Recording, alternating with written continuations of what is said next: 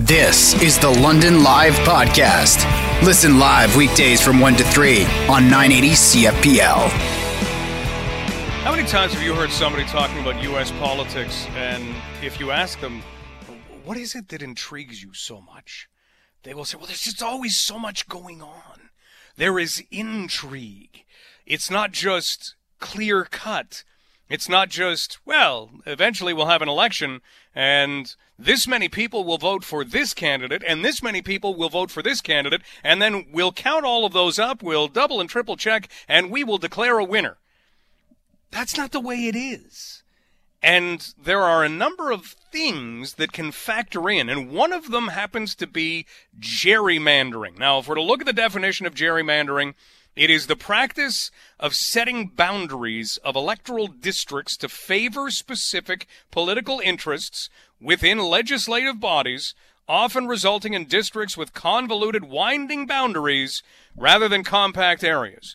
So we picture our ridings in politics. We picture you are the MP of this, or you are the MPP of this, and this is your area. Well, what if you decided, mm, I'm going to make this area here, and I'm I'm going to have it. I'm going to I'm going to put it together, and it's going to be Elgin, Middlesex, London. But I'm going to run it all the way up into uh, Arva, just just one particular subdivision, and that that's going to count in that particular riding because there's a lot of people who like the candidate who is in you know in the mix right there, and they live in Arva. What would we look at that and go, what are you talking about? Now, does it get that specific in the United States? Well, let's find out. Let's find out because this is one of those things that is really fascinating about U.S. politics and can have an impact on what happens when you factor gerrymandering in with the Electoral College. Joining us is Dr. Alex Keena assistant professor in the Department of Political Science at Virginia Commonwealth University in Richmond, Virginia. Dr. Keena, thanks so much for being here. Oh, it's my pleasure. Thanks for having me. Gerrymandering. It, it's a it's such a fun word to say. When you think about it in the context of the U.S. election in 2020, does it play a role? Uh, well, yes and no. So mainly when we think of gerrymandering, we think of legislative races, um, certainly Congress and some of the state legislative races. But it could play a role, and that's because of the weird and convoluted way that uh, here in the United States we elect a president. So, so normally, ideally, we use the electoral college to elect a president, and that's a whole other can of worms right there in terms of being strange and um, kind of uh, unintuitive. But sometimes, if there is a delay in getting the votes by state um, to Congress, then uh, the state governments can basically decide who is going to win their state. And that's where gerrymandering could play a role. Hmm, and we're looking at an election where we're not necessarily expecting this to be okay. Everyone's counted. All right, it's uh, ten o'clock at night. Let's declare it. It's not necessarily yeah. going to go. Who knows what will happen on any given election day? But there has been at least a little bit of intrigue as to you know those votes being counted, and, and that we could get stuck in some states for one reason or another. So right. in in this case how would how do states just decide? Do they the people in power there? The, does does it go to the governor? Does it go to the senator? Well, it goes way back to the imperfect document that was created 240 some odd years ago. That is the the system of government that we have now in the United States, the U.S. Constitution, and um, it, the Constitution imposes a timeline for delivering the electoral college votes to Congress. So each state delivers their electoral college votes by I forget the exact language, but it's like the second Tuesday of December. It's it's a very odd and specific uh, time period. It happens to be like I think December eighth this year that states have to send their certified electoral votes. Now you look at a place like Pennsylvania, we have COVID nineteen. Obviously, everyone's mailing in their votes. but Pennsylvania has a law that says you can't even start counting the mail-in votes until election day, which is quite frankly pretty absurd. but you can imagine if you have millions and millions of votes, more people are voting. It's a it's a very high stakes election. It could take weeks to count all those votes, and if it's a state like Pennsylvania, where they haven't finished counting the votes and certifying the votes by December seventh, then at that point, then the state government, the legislature, can essentially choose whoever they want. Uh, they have to send something, so they could the legislature could be in a position where they could perhaps just determine who they want to give the election to. And in there, that case, that would mean that a, that a state that's highly gerrymandered might end up just choosing Donald Trump um, because they like Donald Trump. We're talking with Dr. Alex Keena, assistant professor in the Department of Political Science at Virginia Commonwealth University in Richmond, Virginia. And Dr. Keena, there's one of the questions. If we're looking at something like gerrymandering, or even if we're looking at delays in counting and eventually it just goes to the state, do you think that favors either one of the candidates? It very clearly favors the Republican candidate. Um, and the reason is that uh, Democrats don't seem too good at hacking these strange rules that American institutions have. Um, part of the problem is that um, people who live in cities, tightly packed urban areas, tend to vote for Democrats.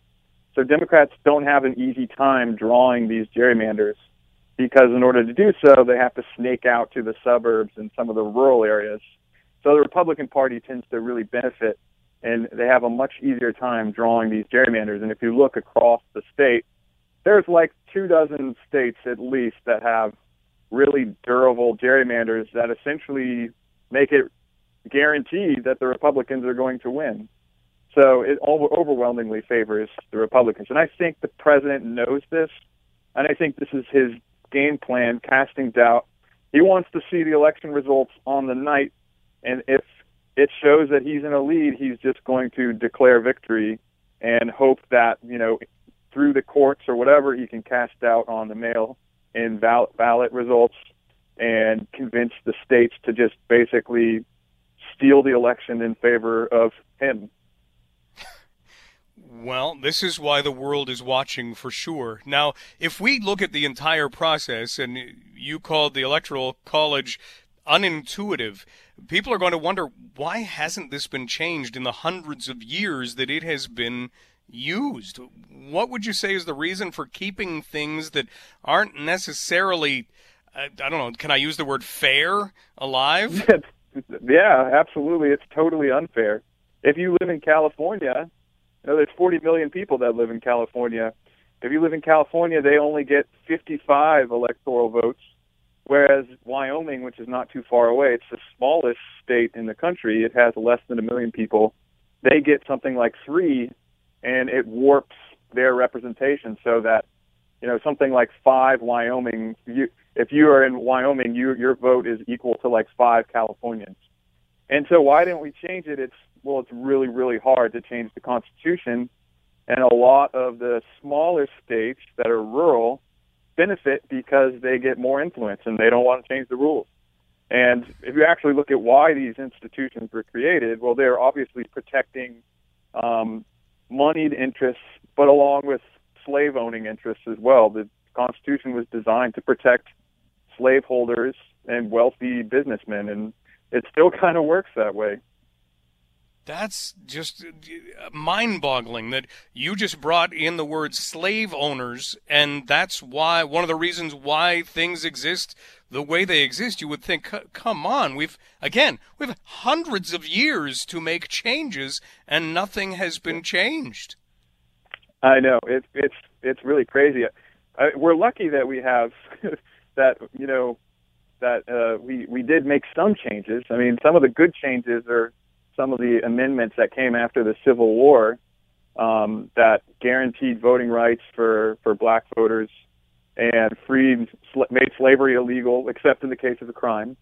Um, so, yeah, there, there's all sorts of problems. You can't really call our system democratic. Um, And it's kind of ironic that the U.S. for many years we have um, positioned ourselves as this example of how to to use democracy to promote prosperity and liberty, but we are we have these institutions that are very clearly anti-democratic. Well, that's why everybody is watching because this, as politics remains a game, is as intriguing a game, even though there are a lot of lives at stake and a lot of things at stake coming out of it. Uh, this is as intriguing a game as we've seen in a while. Dr. Keena, thank you for your time. Thanks for explaining gerrymandering and uh, a whole lot more to us today. It's my pleasure. Thank you for having me. That's Dr. Alex Keena, assistant professor in the Department of Political Science at Virginia Commonwealth University. So, you know, we're going to spend some time talking about physicality in hockey. So, the way that this goes if you want to look at a hockey analogy, Donald Trump just wants to tie up the puck as best he can in the corner and tie it up so much that it's not moving and get a whistle.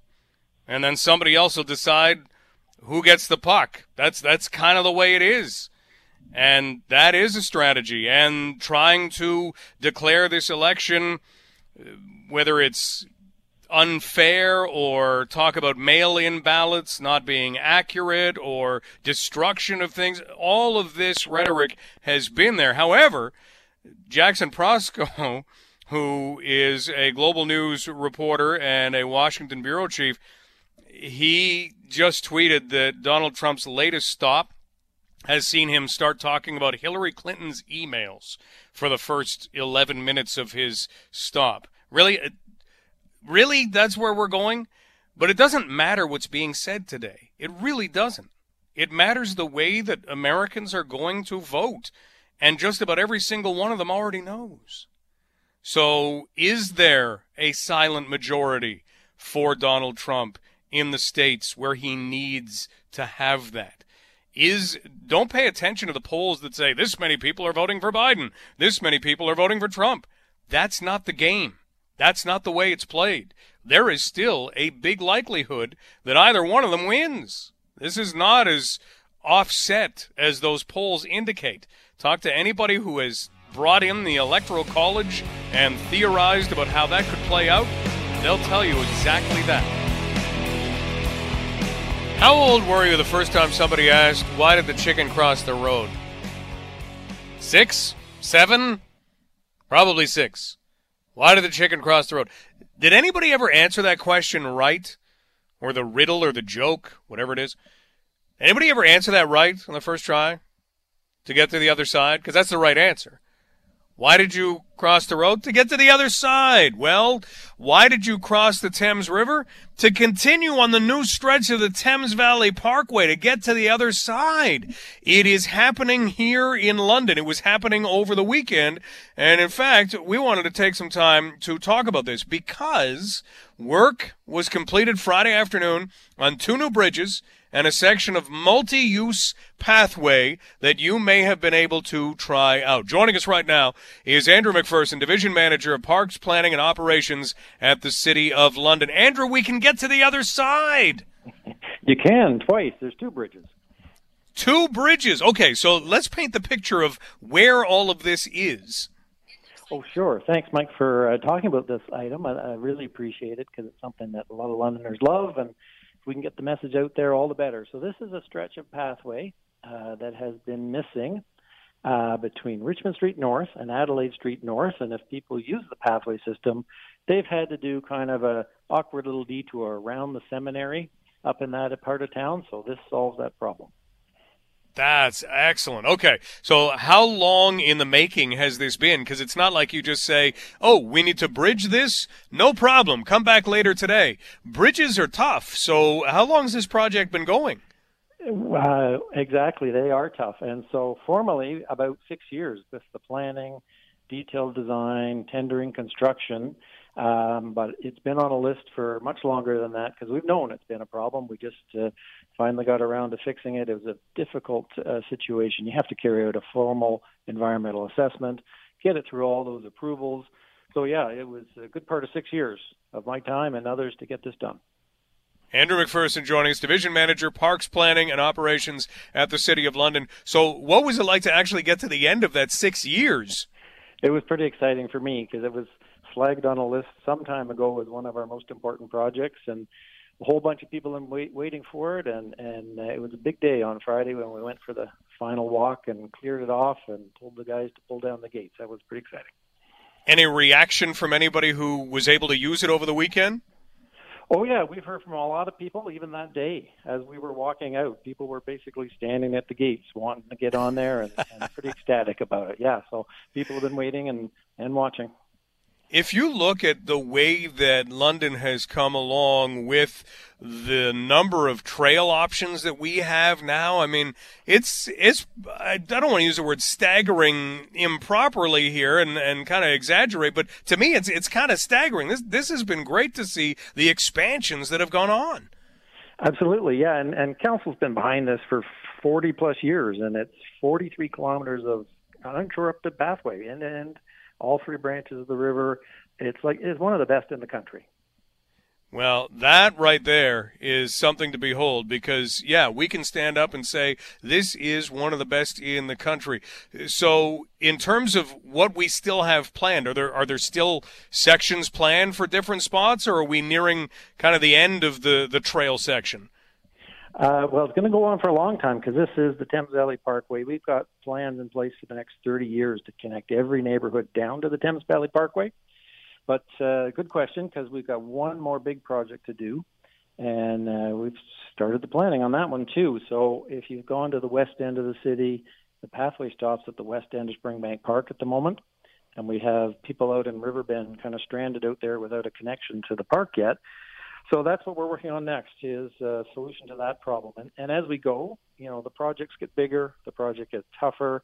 Uh, they take a lot more planning processes. We're starting to talk to you know private landowners because out there we don't even own the land; it's provincial land on the north side of the river. So, again, a, a long process, and I appreciate people's patience, but uh, we're getting there, and we've got a team working on it for planners and engineers, landscape architects, everybody who's trying to make that happen what would be the timeline if you're looking at Riverbend and, and that particular project, getting it back to Springbank Park? It's about the same kind of time period. By the time we get through uh, uh, discussions with the landowners, uh, formal environmental assessment, start the detailed design, do a tender, do construction, it could be, you know, five years from now before we're cutting that ribbon. We'd like to do it sooner, and we're pushing for that but there are just so many steps in the process. Um, and we want to do it right. Uh, there's no scrimping on these kinds of things because every time we do a project like this, we do a lot of environmental enhancements with them. It's not just the infrastructure. Uh, at the north end of the city, you know, we created reptile habitat. We were there and removed all kinds of invasive plants. We created some wetlands and meadows and planted 1,500 new trees. So it's a whole it's a whole process to improve the valley system as we're there, not just the pathway. It's fantastic to have it, and it's great to know that it is going to keep growing even further. One last thing, Andrew, and that's kind of maintenance of everything because when you agree to put in trail section, you also have to figure out how you're going to maintain it. How has that gone so far? Uh, good question because that is key to it, and you know there has to be money set aside to make sure we can look after it. So we do we do plow the Thames Valley Parkway, and we do our best to do that in a park system, uh, but we don't use salt or sand. Uh, it's one of those things. Sand is hugely messy to clean up in the spring, and salt, we really don't want the salt running into the natural areas off to the pathway. So uh, we do our best to keep it as clean as we can in the winter, but you know, you're in the middle of a park and you know, half an hour after you've plowed it, it can blow in again with snow. So again, it's not going to be as good as a road or a sidewalk, but we do our best to keep it open all year round. It is amazing to know that it is there and it is growing even further. Andrew, thanks for talking about the latest additions, the bridges that help us to get across the Thames River. Much appreciated. Keep safe. All right. Thanks very much. You too. That's Andrew McPherson, Division Manager of Parks Planning and Operations at the City of London. So next up, Riverbend. If you're out in Riverbend, get ready. I know it's going to be maybe five years or so, but they're going to get you connected. And as Andrew says, the ultimate goal is to get every neighborhood connected so that you can get to where you want to go, get downtown on that trail system. That's outstanding. we've had a lot of talks about privacy and data in the last little while, and we're going to continue that conversation right now with our good friend, Dr. Thomas Cook because there is even more to sink our teeth into. Dr. Cook is, of course, a privacy, ethics, and internal threat assessment manager at the Center for Advanced Computing and a Social Sciences and Humanities Research Council of Canada postdoctoral fellow at the Surveillance Studies Center, both at Queen's University. Dr. Cook, how is Monday going? Hey, it's great. We had Halloween, and that was a, a nice change of pace. So it's a very good Monday. How's yours? Okay, uh, mine's going fine. Were you a trick or treater, or were you handing out to the trick or treaters in a, a very socially distanced manner? I was the distributor of happiness in a very socially distanced way. good, good. We had a table out front. We just kept, you know, filling it up with five or six kids had come by. They all took one each. I mean, kids today. I, I was impressed. This was good. I saw a video on the weekend of a, a family in the U.S. that um, took advantage of that, and they just sort of dumped the bowl into their bags and thought it was kind of funny and cute. Mm, yeah, too, I knew there'd be one. There's yeah, always one. There's, there's always one. Let's talk about our data privacy because this is something that we're all kind of, you know, thinking about at least in terms of, hey, where's my information being used? Who's using it? And when we look at, at data privacy and, and we look at whether enough whether or not you would say it's it's enough these days, where do we sit? Is data privacy enough these days? That's a great question. Uh, no, it's definitely not. Uh, this is a conversation that we have quite regularly, actually, um, not just at the Center for Advanced Computing where I work, but also at the Surveillance Studies Center where I also work. it, privacy is something we've been talking about for a long time. We have a lot of different social scientific theories about why privacy still continues to fail. For example, how is it possible that Cambridge Analytica could happen? It is in this day and age, really. Is our privacy protection mechanisms not strong enough? Is it that the policies are not robust enough? Uh, the way in which encryption is used, out of touch with the reality of how people actually use their devices.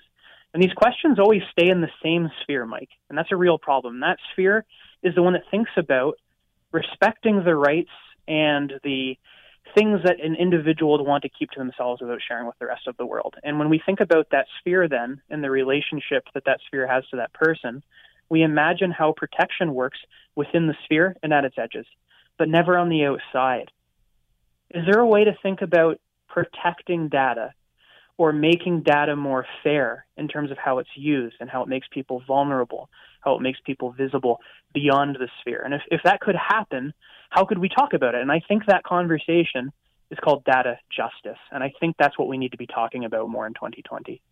Okay, data justice. Right there, at least it gives something that we can put our heads around. Uh, you can put your heads around, okay, let's let's do it in a, a just way. So uh, what would you what would you outline as being, you know, fairness of data because that's maybe where it gets uh, a little bit cloudier again. If we can we can have the you know the the superhero cape kind of attitude. We're going to bring data justice. Okay, well, how do we do that? I don't know. So where do we look in order to start this conversation about data justice? Instead of uh, just giving my own thoughts, I, I think a, a, more effective way is to point towards resources that already exist. Um, last year, or I believe it was this year, um, a new assistant professor at uh, Western University, uh, Dr. Redden, in the uh, Faculty of Information and Media Studies, uh, is one of the directors of the Data, Data Justice Lab, excuse me, and the website is datajusticelab.org. What I love about the website and the initiative, Mike, is that it tries to get people to think about justice in relation to data in the same way that we would think about justice in the everyday world. What does it mean to have justice? If somebody does something that's unfair, if someone commits a criminal act that hurts somebody, that puts somebody out because it took their money, because it killed a family member, can we apply the same principle of fairness to how data is used, to how data is collected, to how companies make money off of that data? to how those companies share that data endlessly with so many other analytics companies that continue to profit off of it. This is a huge question, isn't it? And I think it's a really good case. Companies now, continue to make money off of off of your data all the time, but I don't think anybody in the planet is actually seeing the extent of the trail of that data. If somebody's making exponential amounts of money off of how you use your phone, should you not be entitled to some of that money?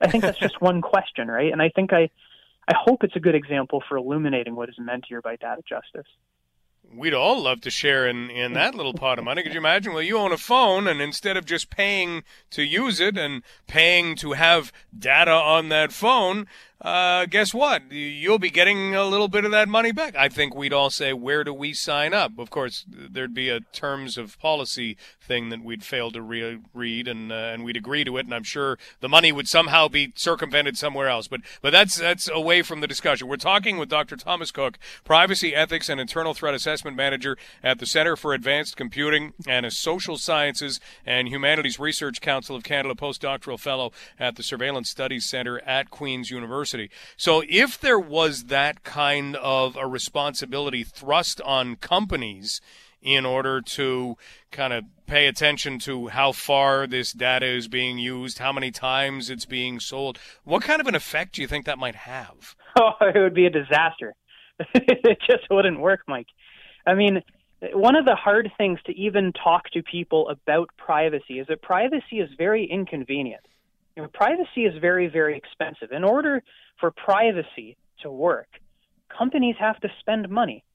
They need to develop policies. They need to hire people that audit and investigate. They need to allow people to come in to audit and investigate. They need to put very stringent rules over how data is handled to make sure that personal identifiers, for example, are removed from large data sets, especially in a health or medical context. So da- privacy is always a burden. Privacy is always a lot of work, but it's still not enough, right? This is why we're having the conversation about data justice. So this brings us back around full circle. If data justice could work for a corporation, what would it look like? Well, because privacy doesn't seem to work very often because of the number of follies that we're seeing on a daily basis, maybe that's not the way to proceed. Maybe it's not about positioning corporations to be more accountable, although they absolutely should be, including governments. Maybe it's about developing tools. Maybe it's about developing resources by intermediaries, by social movement groups, by uh, groups like the American Civil Liberties Union. We have groups like this in Canada as well. And what they're doing, and to the complement of the Data Justice Lab, um, headed by Dr. Redden, is that they, they keep lists of harms. Anytime there is a story in the world of somebody who was put out because their privacy was violated, part of the justice is to develop a resource that people can go and visit and use to educate about themselves, because that in turn puts pressure, more pressure, on governments and corporations in new ways. So that's one suggestion. Another might be to start distributing software that we can put on our phones that helps us make corporations and governments more accountable, that shows us where the data goes, to show how much a certain set of data is actually worth on the phone to who and for what reasons. Maybe it's about cultural production. Maybe it's not just economic. Maybe it's about political capital. But if that data has political value, who is getting a benefit from that value and what is that value worth? If there's a way that these cool tools can be developed and there are some examples out there like protect my privacy i think we might have a little bit more insight and that insight really depends upon transparency and visibility to see where data goes how it's used and how it hurts people. I think that's what we need in order to have a compelling conversation about using data justice effectively you bring up a great word, and that word is transparency. And it comes up a lot in politics, and we've realized very quickly that it doesn't really hold a lot of water when you use it in politics. We're going to be completely transparent, except if we have something going on that we don't want you to know about. And that's typically how it works in politics. How about if, if we requested transparency here? Because data can be very transparent. Here it is in terms of, of having that happen, in terms of requesting that and, and having it take place. How confident will you be that that could take place? It, it's potentially completely breaking a paradigm. It's as significant as discovering DNA. That's how I would think about it. If there is a way in which we can track the movement of data like we can a paper trail with money, with finances, with economic flow around the globe, people will have a direct understanding of the value of data that relates to how many times they drive by a particular McDonald's on a Monday night. It wasn't all that long ago, Mike, that people living above oil reserves tried to have the oil beneath them taken from them. I know lots of people have seen the movie There Will Be Blood, and this movie comes up for me all the time because people tried really, really hard to cheat and lie to people so that they wouldn't have access to a resource that they should have owned, that they lived directly on top of. And companies went to a great extent to make sure that they could profit off of that resource. But it's still a measurable resource, isn't it? We know exactly the, the, the economic value, if you will, of crude oil. We know exactly the value of crude oil when it turns into petrol or gasoline or diesel or whatever it is that you want to call it. Why can't we do the same for data? And I'm not saying it's all about finances. I'm not saying it's all about economics. But if there is a way to measure value and allow society to assign value to data, we will be making those flows of information legible. And by making them legible, we make people accountable to how it moves. You attach value to the movement of data, we have a completely different reality moving forward. Isn't that wild? What a way to think of it. What a great comparison to DNA. And it took us a long time to figure out that stuff. it's taking us a while to figure out the flow of data, but who knows? We might get there one day. Dr. Cook, thank you so much for the latest discussion on this. It's my pleasure. Take care, London. Talk to you soon. That is Dr. Thomas Cook from Queen's University as we talk about data justice and transparency of data and how that might play out. And the idea that it isn't easy to do, but if someone could ever manage to say, okay, well, here's everywhere that your data has gone, then what does a company do when they say, yeah, oh yeah, we sold it to them, and then we sold it to them, and then we sold it to them, and we profited each and every time, and oh yeah, you technically own that, yeah, but, but it's for a long time it's been so hidden, you haven't been able to figure out who we've been selling it to. So yeah, we we're just kind of doing that, but now, now that you can see that, huh? I wonder how we would all behave, and I wonder how companies would wind up behaving. You've been listening to the London Live Podcast. Catch the show live on weekdays from 1 to 3.